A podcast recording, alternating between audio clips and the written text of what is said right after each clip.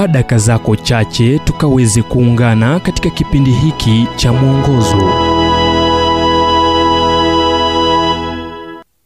Nam leo tuangazie uaminifu dhidi ya uhusiano wa maadili.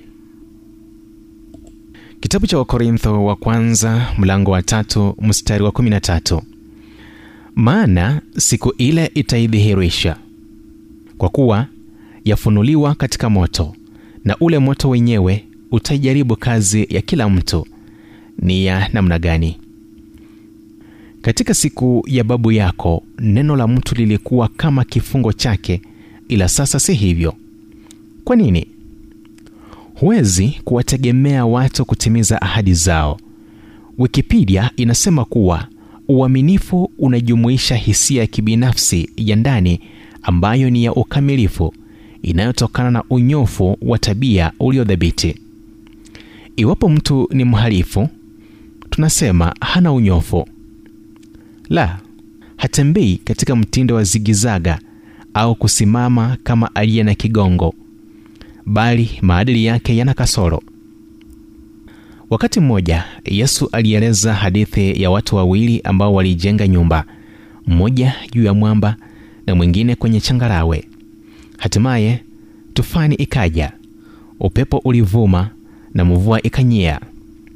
Wakati ilipopungua nyumba iliyojengwa juu ya mwamba ilistahimili ila iliyojengwa kwenye changarawe ilikuwa imeanguka. Hadithi hiyo inaitwa mfano ambayo wanathiolojia wanaita hadithi halisi yenye maana ya maisha mengine. Kwa maneno mengine kuna maadili funzo la maisha kwenye hadithi yenyewe ninaona nyumba iliyojengwa juu ya mwamba kama taswira ya mtindo wa maisha unaokumbatia uaminifu wa mtindo wa kale usiotikisika usiobadilika na usioafikia maelewano yasiyokubalika katika ulimwengu huu usio wa kudumu unaobadilika kila mara na unaoshawishiwa kwa haraka.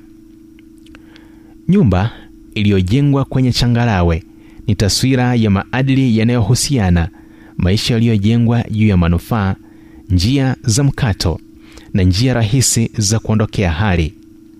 Mbili hizo zinaonyesha mitindo miwili ya maisha ambayo ni tofauti. Chukua hatua na uamue iwapo nyumba ya maisha yako imejengwa juu ya mwamba au changarawe ya manufaa maafikiano au uhusiano wa kimaadili. Hujachelewa kuweka msingi ambao hautatikiswa na tufani na uliojengwa juu ya mwamba yesu kristo. Wazia hilo kwa kuwa hatimaye nyumba yako itajaribiwa na tufani. Ujumbe huu umetafsiriwa kutoka kitabu kwa jina strength for today and bright hope for tomorrow kilichoandikwa naye dr harold sala wa guidelines international na kuletwa kwako nami emmanuel oyasi. Na iwapo ujumbe huu umekuwa wa baraka kwako tafadhali tujulishe kupitia nambari 722 331 412 ni 722 331 412